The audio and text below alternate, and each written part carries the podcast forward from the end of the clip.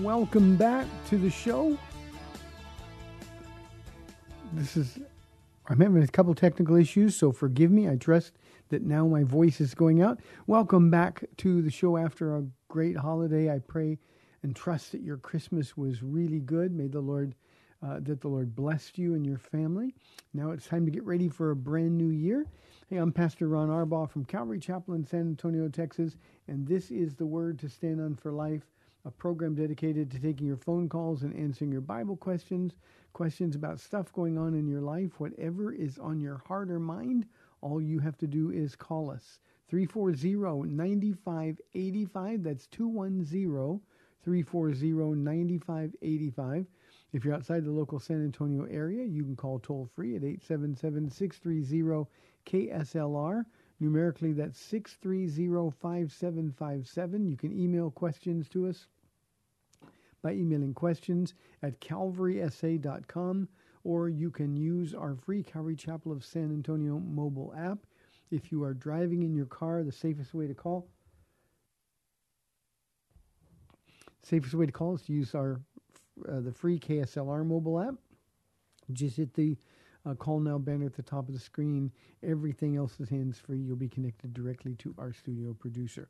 A couple of things. One, scheduling, and then the first one is just uh, I, I'm this mountain cedar now is kicking my rear end. So if I take cough breaks, they'll be very brief, but they're going to be there. I can promise you that. Uh, scheduling this week, uh, we're going to be live Monday, Tuesday, and Wednesday this week, just as we did last week uh, on the program. And then Thursday for New Year's Eve and on New Year's Day, we will have repeat broadcasts. And then finally, we get back the next Monday. Everything, uh, when we get back on Monday, everything will be back to normal. And I always love it when we get back to normal after the holidays and stuff like that. So we'd love your calls and questions. A couple of things. Um, well, one thing.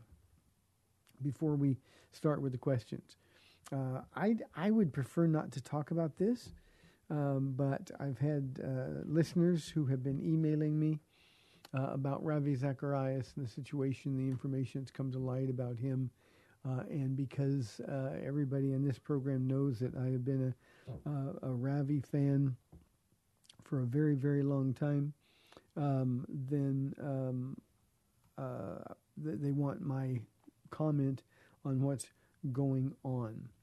Um, here's the first question. They wanted to know if uh, if I'd heard, and they linked me to things, and so let me explain. Again, let me apologize in advance because I am struggling with this mountain cedar coughing, so when it goes quiet for a moment, that's what it is. Uh, on Friday, no, not Friday, on Wednesday of last week, Um, R Z I M Ministries issued a um, a letter, um, not not not a complete letter. They're going to deal with it um, more fully, more completely later. Um, but as many of you have read, there has been sort of an investigation going on about claims that Ravi had been uh, involved in sexually immoral relationships with Uh, women at um, some massage parlors, massage parlors, in fact, that he was a co-owner of. Um, there has been rumblings about things going on uh, at R Z I M and Ravi for a long time. Um, and frankly, I, I just didn't want to get involved in the gossip, didn't want to listen to it.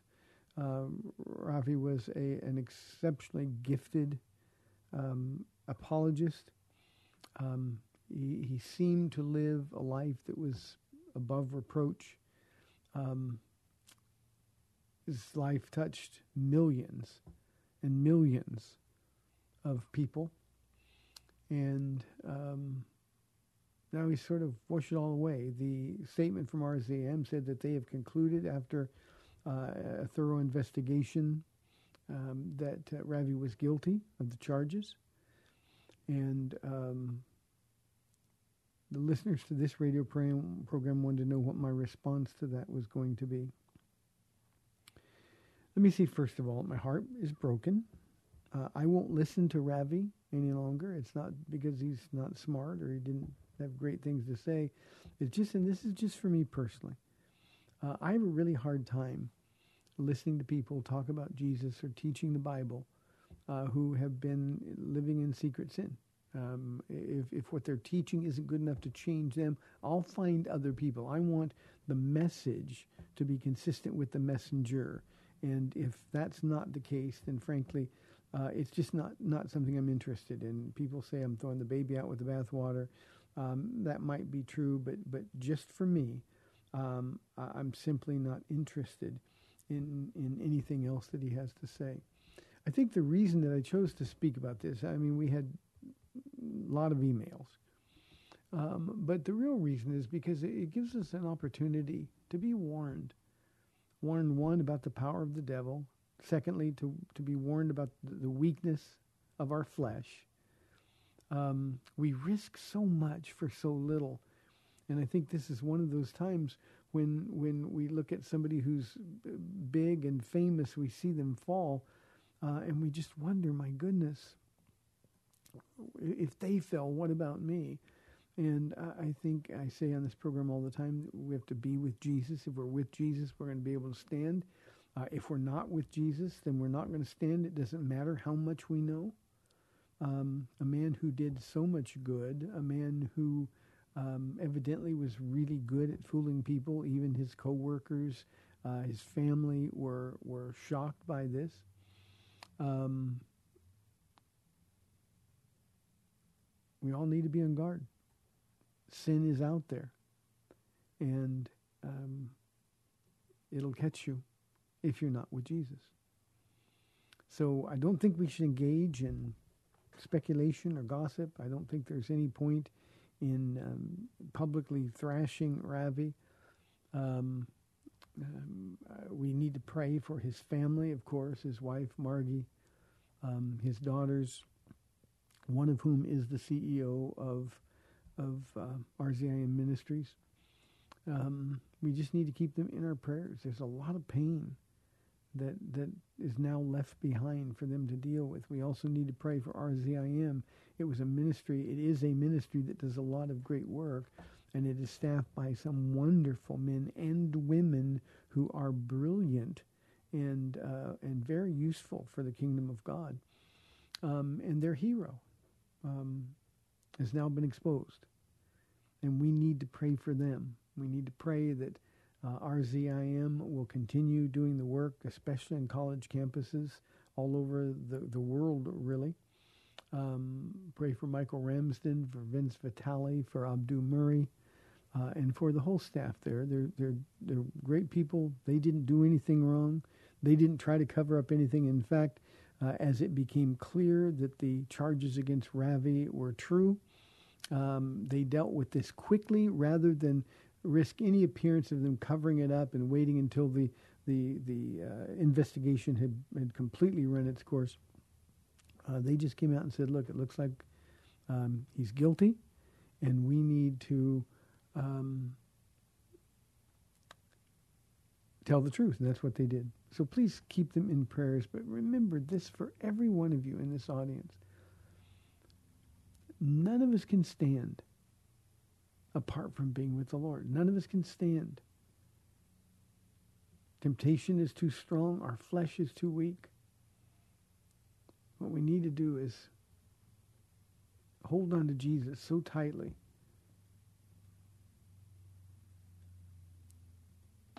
Beware when you think you stand, lest you fall, the Bible says. Enough about that. Let's talk about some other things. We'd love your calls and questions. Here is uh, an anonymous question that was just called into the studio. It says,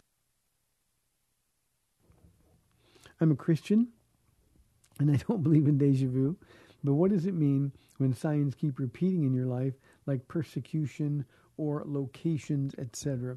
Anonymous, it's a really hard question to decipher uh, exactly what you meant. Deja vu Uh, it's just a, a trick that your brain plays on you. You have the feeling you've been somewhere before. Um, I, I think when you ask about signs keep repeating, like persecution, persecution is just something that uh, the Christian life is going to be filled with. Uh, Jesus said that they hated him, they're going to hate you. He actually said that we were blessed when we're persecuted for righteousness' sake. Uh, he didn't say we feel blessed. He just said we are blessed. Uh, and so uh, I, I just think when you when you talk about persecution, uh, I think what we need to be sure of is that we're not the source of the persecution. We're not causing the persecution.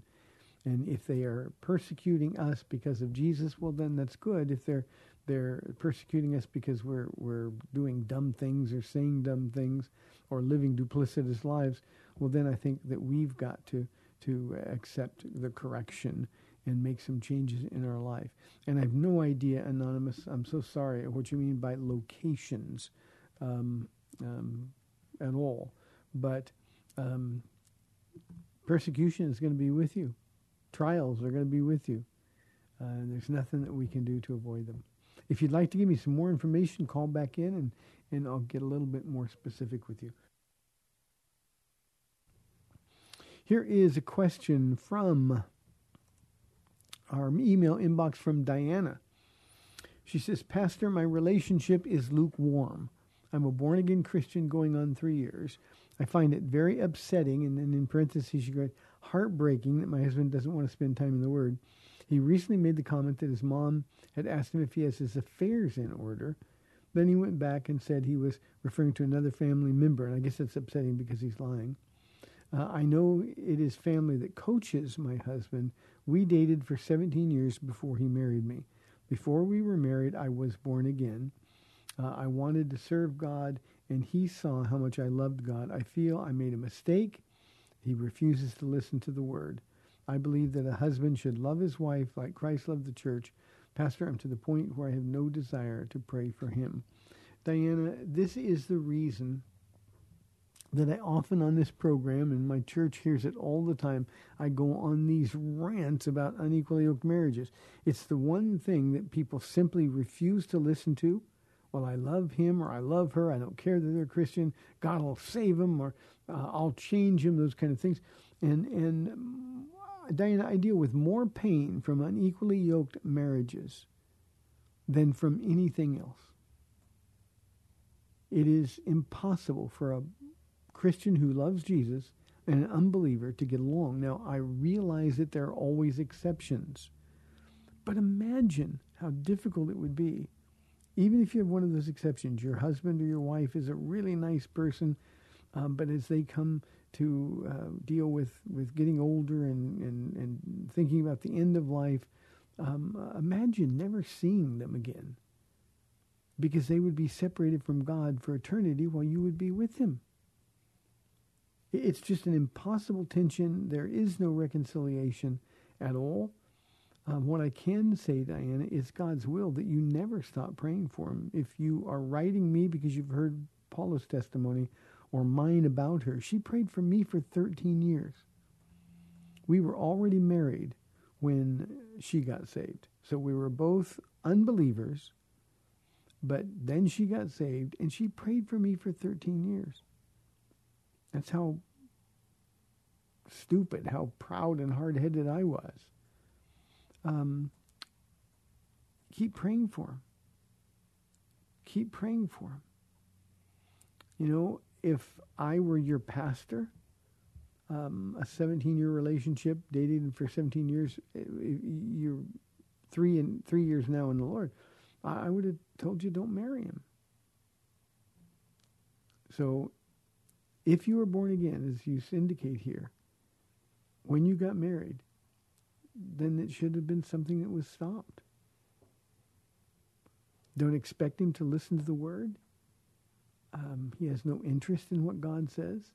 So what you need to do, First Peter chapter three was Paula's lifeline during those thirteen years that she was praying for me, Diana.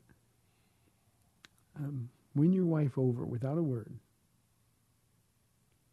Let the Christ in you be so beautiful, so attractive to him, that he knows that there's something different about you. He sees, you said in this question, how much you love God. But here's the question, do you love Jesus enough to love your husband in spite of the fact that he's an unbeliever and doesn't care about the things that you care about?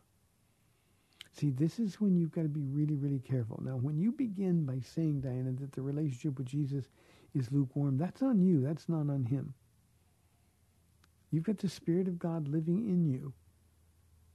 And you have all the power you need to be filled with the joy of the Lord. In his presence, there is fullness of joy, the psalmist writes. So you, if you're with Jesus, then he will give you the strength, not only to, to deal with your husband, but to be a light to your husband. You've got a lot of years invested. So now you're in the place where God wants you to be. What God wants you to do now is to start acting like Jesus. So the first thing for you is to renew your relationship with Jesus. You get in the Word. Your husband, don't expect him to. He has no interest. But you be in the Word. You take walks with Jesus. You spend some time every day praying, just talking to him. Don't make prayer like this spiritual chore, but, but just talk to him all day, every day. And that joy will be yours. He will give you strength to get through the difficult times, and there will continue to be those difficult times in the marriage relationship.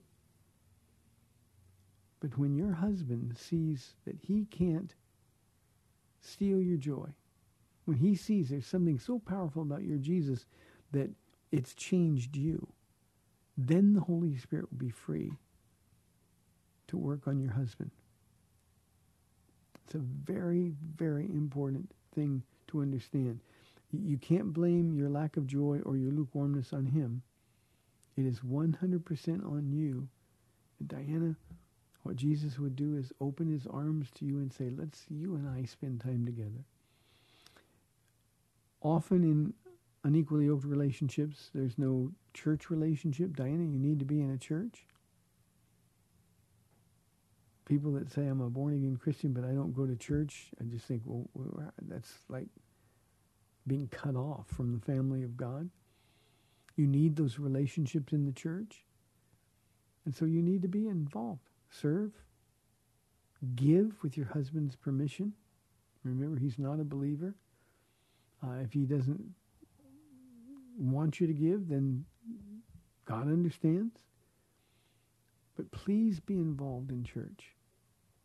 Serve the Lord. Use the gifts that God has given you to minister to others. And I promise you, the Holy Spirit will work on your husband.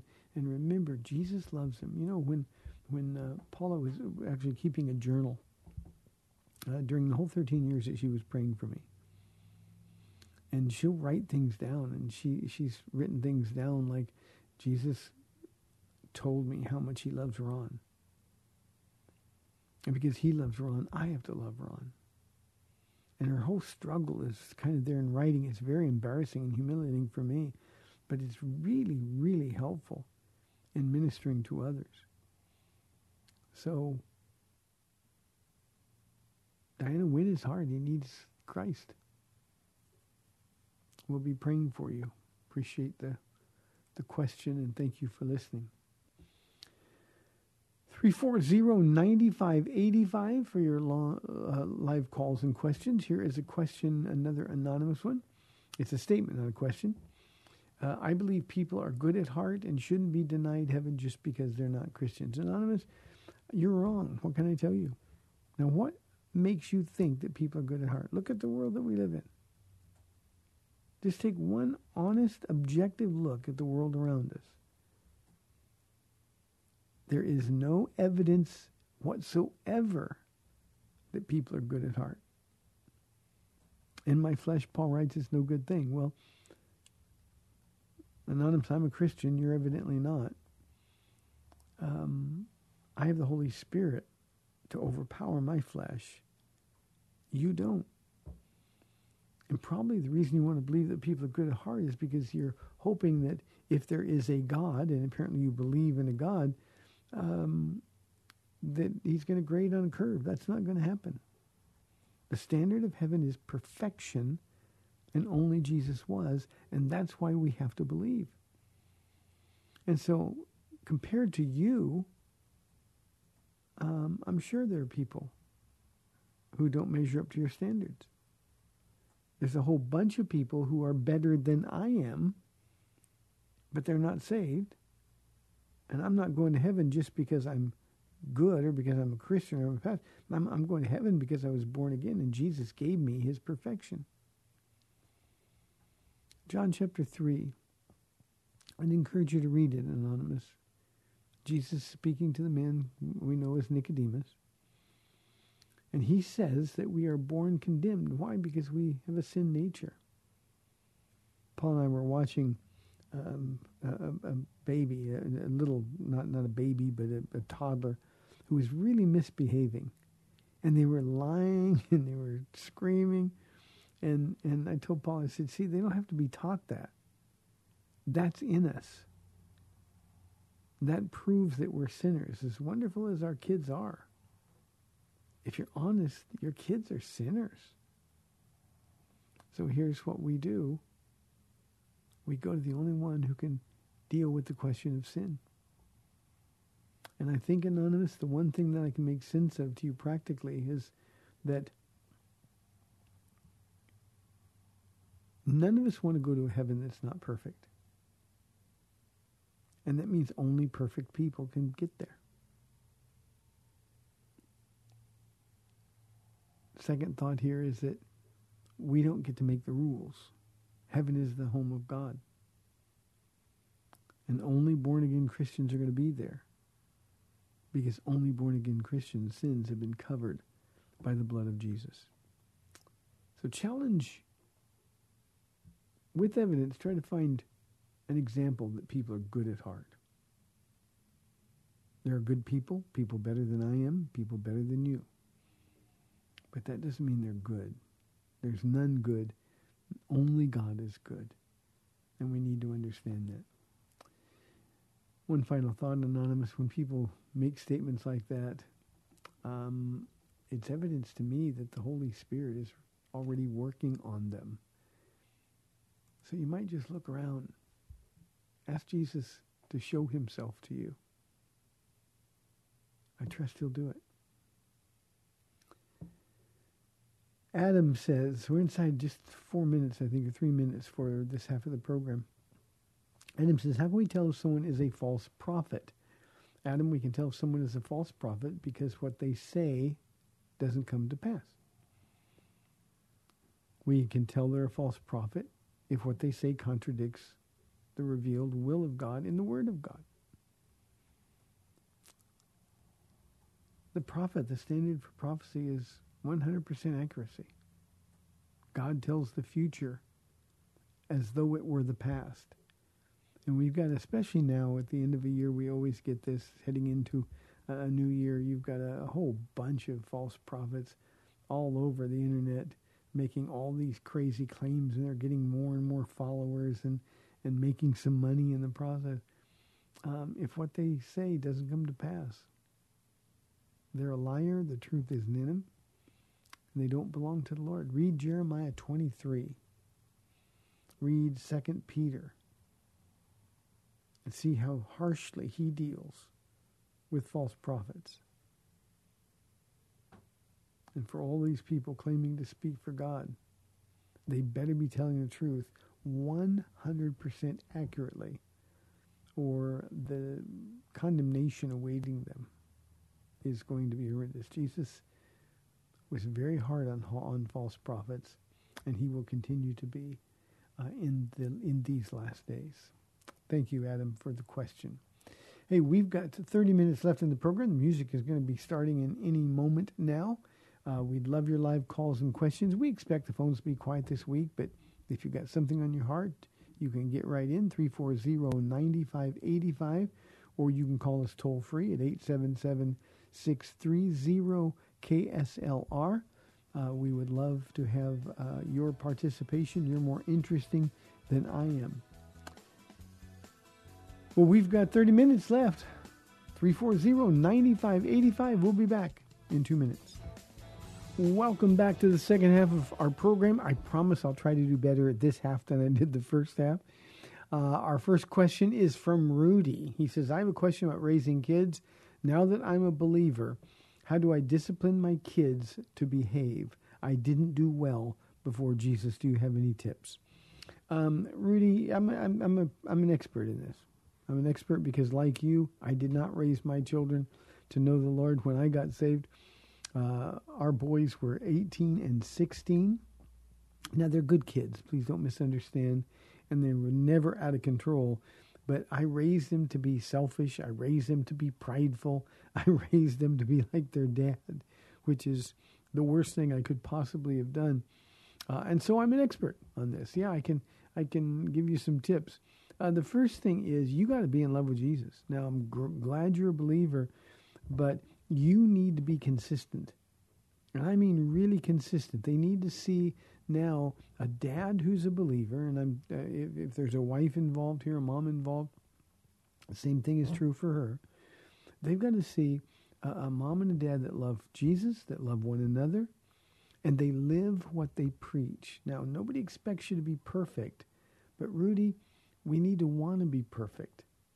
And what that means is your kids need to see that your relationship with God is serious, that you value it so much that you're going to establish rules in your home that because they're children, they have to follow. Now, you don't tell me how old your kids are. They will probably rebel against that. But remember, that's why we're the parent. And so here's what we do. We say, this house now belongs to Jesus. Have a family meeting. I was never big on family meetings, Rudy. When I got saved, uh, I remember calling a family meeting. My kids, along with Paula, had no idea what was going on, but I had to tell them. And I'm looking at, at young adults, six, eighteen and sixteen, and I just told them, look, I, I, I've, everything I've ever told you is wrong. I, I had to tell them, I don't know what's right yet. I'm brand new at this. But when I find out what's right, I'm going to tell you. But this house now is under new management. Jesus is the one in control, and we're going to serve him. And so you can't do this, you can't do this, you can't do this, and, and things were going to change. And I expected them to change. And we sort of worked through all of that together. Now, Paula was always super consistent, and, and they understood who Jesus was and all that. They just didn't know him. But when they saw the power of God in my life, such power that my life changed, well, they knew he was real. So you start establishing ground rules. There's not going to be any of this kind of music. There's not going to be any of this kind of video games. There's not going to be whatever it is. They're not going to. I, I would never, even as an unbeliever, I would never allow my sons to talk back to their mother. Uh, I would. I did better if they talked back to me than than than to their mother. And so you just got to tell them, here are the rules. Now, with an eighteen-year-old and a sixteen-year-old, I'd let them know that, that I need to know where they're going. If there's no more staying out all night. There's no more running the streets. There's no more this kind of behavior, that kind of behavior. And they didn't respond super.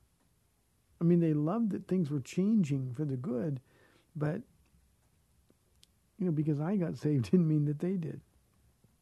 But they understood through hard lessons learned, that I was serious about it. So the consistency was really, really important.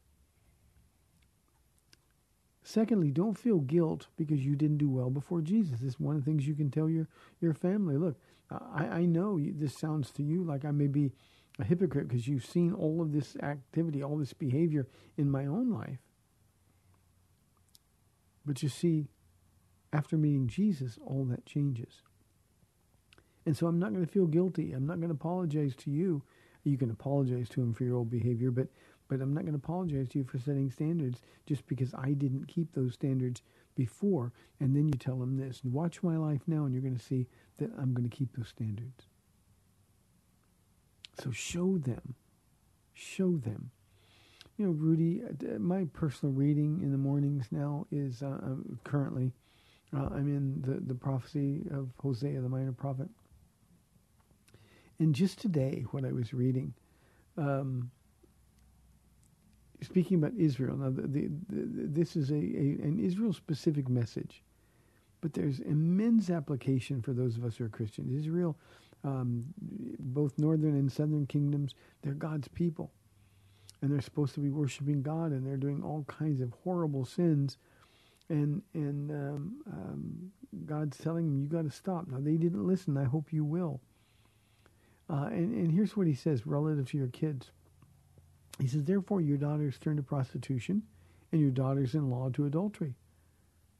I will not punish your daughters when they turn to prostitution, nor will your daughters-in-law when they, or nor your daughters-in-law when they commit adultery, because the men themselves consort with harlots and sacrifice with shrine prostitutes. A people without understanding will come to ruin. Now, here's what he's saying. You're supposed to be my people, but your children are seeing you behave like the pagans. So you should expect your children to behave like pagans. And I get asked a lot, you know, Paula and I, we do some marriage conferences and we get to talking about kids in question and answer sessions. Um, people ask us about this. And what I tell them, the one thing that you can do, and I'll speak to you, Rudy, you're, you're, you're the, the, the man in the house. The most important thing you can do to set an example for your children is to love their mother passionately, unconditionally. They need to see that the two of you are walking together, that you are walking with Jesus.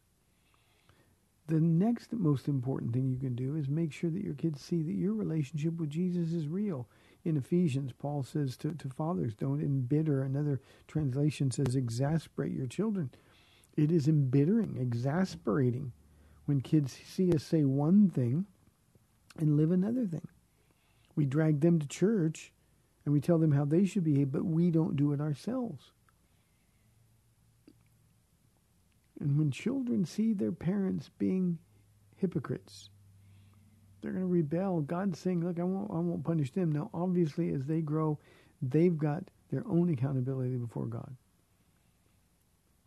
But if they don't see mom and dad in love with Jesus, if they don't see mom and dad consistently living for Jesus, why would they ever want your Jesus? My last thought on this, Rudy, is this. You know, when we do uh, baby dedications here, uh, one of the things that I always include in the baby dedication is um, um, this sort of instruction that what we're really doing here, Lord, is dedicating the family, the parents, to you. They're promising to raise their children in the fear and the, the nurture of the Lord. And so we pray that mom and dad's Jesus will be so real that the first time this infant is aware of his or her sin, that it would be the most natural, most instinctive thing in the world simply to say, I want my mommy and daddy's Jesus. I need to be saved. So setting an example, the most important thing you can do is to love Jesus with all of your heart, with all of your soul. So, Rudy, I hope that helps you, and God bless you. Thanks for coming to the family, and your children will be blessed, even if they rebel against it a little bit. Let's go to line one and talk to Ruben from Seguin. Ruben, thanks for calling. You're on the air. God bless you, Pastor Ron. Merry late Christmas, and I wish you a Happy New Year. Thank uh, you, Ruben. You're welcome. Uh, first of all, I just want to let you know that Dad and I are doing absolutely great. Again, again, awesome. I have to say this. Thank you to you and your wife and your congregation and everyone who prayed for us during this this horrific time of COVID. Um, I want to thank you guys. We're doing well. But at this time, I'd like to ask prayer for my mom, who is in a nursing home. Uh, mm-hmm. Saturday, she was tested positive for COVID. Apparently, uh, a nurse had it, and she didn't tell the supervisors, and she, uh, uh, seven people total got it. And these are elderly, you know, people. Yeah. And so we're believing in God that God's will will be done. So just uh, keep my mom in prayer, and plus all the other people. Uh, I don't know who they are, but keep them in prayer. And, you know, we have to pray for one another nowadays with this pandemic going on. And, um, if you don't mind, I have a couple of questions. Um, okay. I was, as you know, I, I've been reading again through the Bible, and I read Matthew and Mark, but I had to go back and read it like twice because I was noticing some things that I guess I didn't notice the first time. I believe it's in Matthew when it talks about Jesus' crucifixion and burial. Um, I believe it's in Matthew mm-hmm. or in Mark. You, you, it's in both. It's in both. Yeah, but there's a, there's something that's because one of them has it, the other one does it. When it says when Jesus arose, when he uh, resurrected, that there was a or or I think they moved the, the Gabriel moved the stone. I don't remember. God, I don't remember. Anyways, there was a big commotion and dead people. Or did I read it wrong? Uh, were yeah. uh, arose from the dead. I didn't yeah, read that's that. Matthew, I was like, Matthew twenty-seven. Matthew. Okay, okay. So, dead people arose. Were those saints of God? Were those old prophets? With, uh, or were they just regular lay people?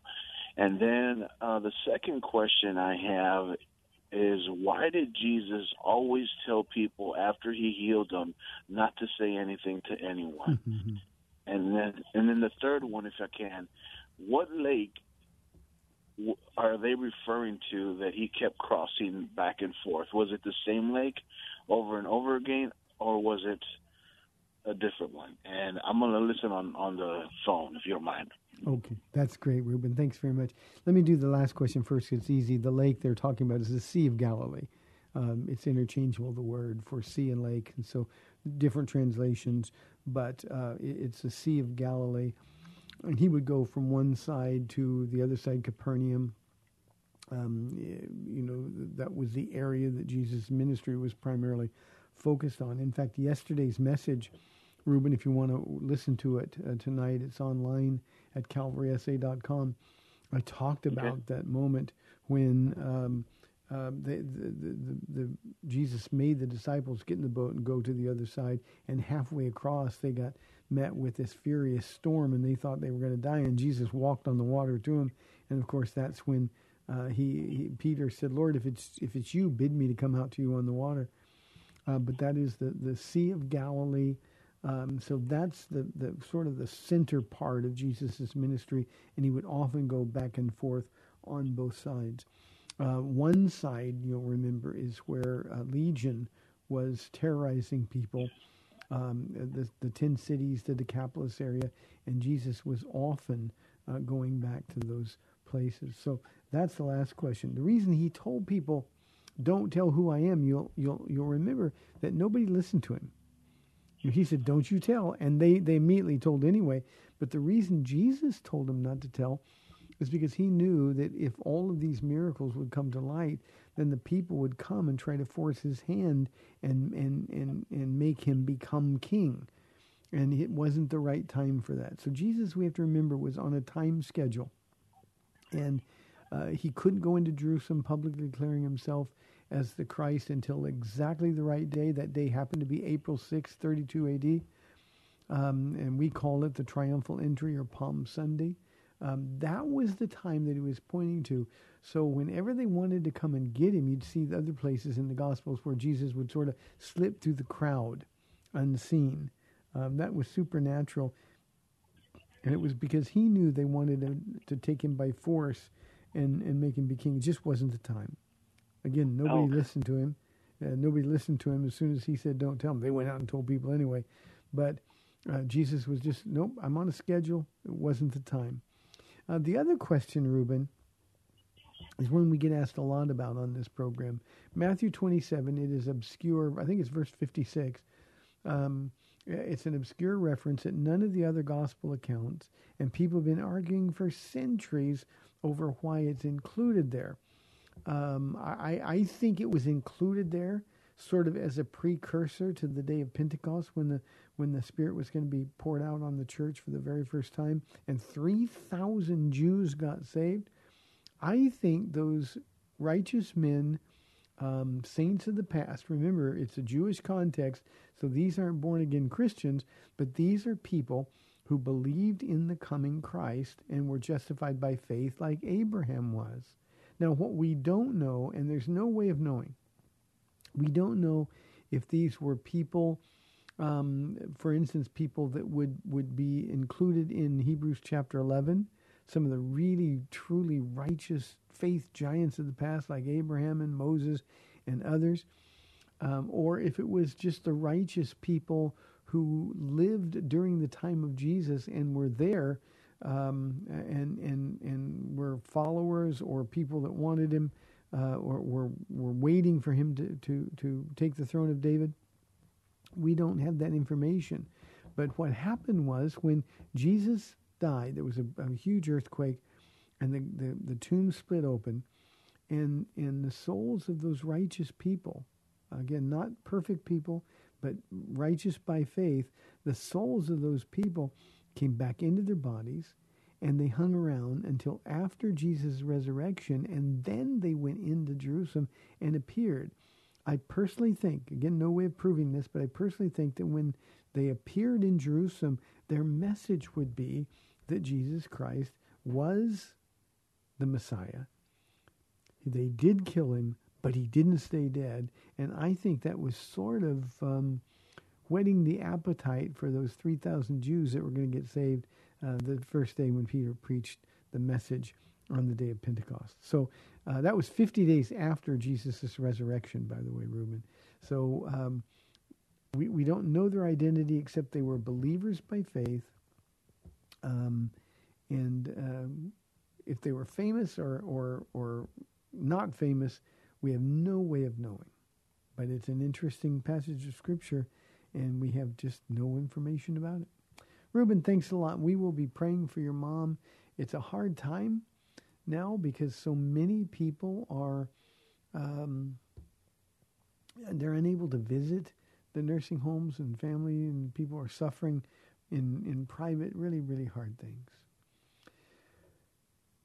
Tammy says, Pastor Ron, do you think that kneeling in prayer is the only real way to honor God in prayer? Um, Tammy, I don't. No, I think God is much more concerned with the posture of our hearts than the posture of our body. Uh, I'm an old guy now, Tammy, and and if if I kneel on my or kneel in prayer for any length of time, I'm probably not going to get up without a lot of help. So I don't think that matters to God at all. I think prayer is just talking to the Lord. I think we need to be diligent in, in pursuing that conversation with the Lord. But I also think that uh, if we go before him with the right heart, uh, our desire, our motive is to please God, uh, then we are honoring him. So the posture isn't important, whether your your eyes are closed or open, whether you're in a prayer closet uh, or you're walking on the streets. As, as you may have heard me say, Tammy, Um, most of my prayer is when I'm walking. And and that doesn't mean just when I'm out walking with Jesus, but when I get where I am, as I'm moving around here at the church or or involved in other things, I want to keep a conversation going with Jesus on all day long. And so um, the only thing that matters, if you want to honor God in prayer, just make sure you're going with the right heart. And the best way to find if your heart is right is to, to really honestly examine your heart. Can I pray, Lord, nevertheless, your will, not my will be done? If you can't pray that, then your heart's not right before God. If you can, then believe me, God is honored. One of the things, Tammy, we have here at the church, um, Saturday morning corporate prayer. Um, it has been so rich. We've been doing it now for a really long time. It's nine thirty to ten thirty every Saturday, and and Paul and I are always here. If we're in town, we're always here, and we're in town most of the time. Um, um, but one of the really great benefits is, is in hearing different people pray. You're exposed to different styles. We got people that pray Scripture, and we got people that just pray from their heart. And we get the opportunity to really know them and know what's in their heart. Uh, and I can promise you they're honoring God. Um, we hear other people that are, are you know, they're, they're ridden with guilt, and, and, and while their heart's in the right place, they're, they're really praying from tiny, tiny faith. And so if you go before the Lord, Tammy, and, and you want to hear from him, and you want to make your request known, if you can worship him regardless of what's going on in your life, then you're honoring God, and I wouldn't worry at all about the position. I hope that helps. three four zero, nine five eight five or toll-free eight seven seven, six three zero, K S L R. Uh, Kelly wants to know, when we pray, do we have to speak out loud or can we pray in our minds quietly? Kelly, you can pray either way. You can speak out loud, uh, or you can pray to yourself. Um, you know, you don't want to be like the, the Pharisee who, when he was praying, it was he said, I'm praying to himself. We got to pray to God, but but you can pray quietly. Um, the objection I've heard from people who don't want to pray out loud, well, I don't want the devil to know what I'm praying. If your heart is right with God, it doesn't matter what the devil knows, because you're talking to Jesus. He's the one who's going to protect you. So, Kelly, just pray. Just talk to God. And I do my best to take the, the, the mysticism out of prayer. It's just a conversation. And the purpose of that conversation is to get to know somebody really, really well. You know, when new people come to the church, Kelly, um, you, you know, you, you're introduced and you talk to them for a minute, but then it gets a little bit hard to talk to them because you don't know them. But when you spend more time speaking to them, then the conversation flourishes, because you know them better, and you're giving them a chance to know you better. The same thing is true in our relationship with Jesus. Remember, we get saved. He's a stranger to a lot of us, but the more we spend time with him, the more we talk to him, the more we learn about him. It is one of those things that we really need to do. Let's go to Laura from Garden Ridge, be our last question of the day. Laura, thanks for calling. You're on the air. Hi, Pastor Ron. Um, This might be a little complex uh, question for the end of the day, but it's really been on my heart since I heard about the uh, the news about Ravi yeah. Zacharias, and uh, it's kind of like the elephant in the room. I just I just feel really horrible about it, and um, it's not hurt my witness, but um, I just like to. I wonder when the leadership is going to come out, and um, not you specifically, but just the leadership, the Christian leadership is going to come out and, and maybe speak about that, because I know for a believer, it's really, it's really shocked me. Uh, never, you know, something I never would have expected from uh, Ravi. So I just wanted yeah. to let you address that, and I'll hang up so I can hear you. Thank you, Laura. God bless, and I'm sorry for your pain. Laura, uh, Laura, I've shed tears over this. I mean, this is, uh, um, you know, when, when somebody lets you down, um, it hurts.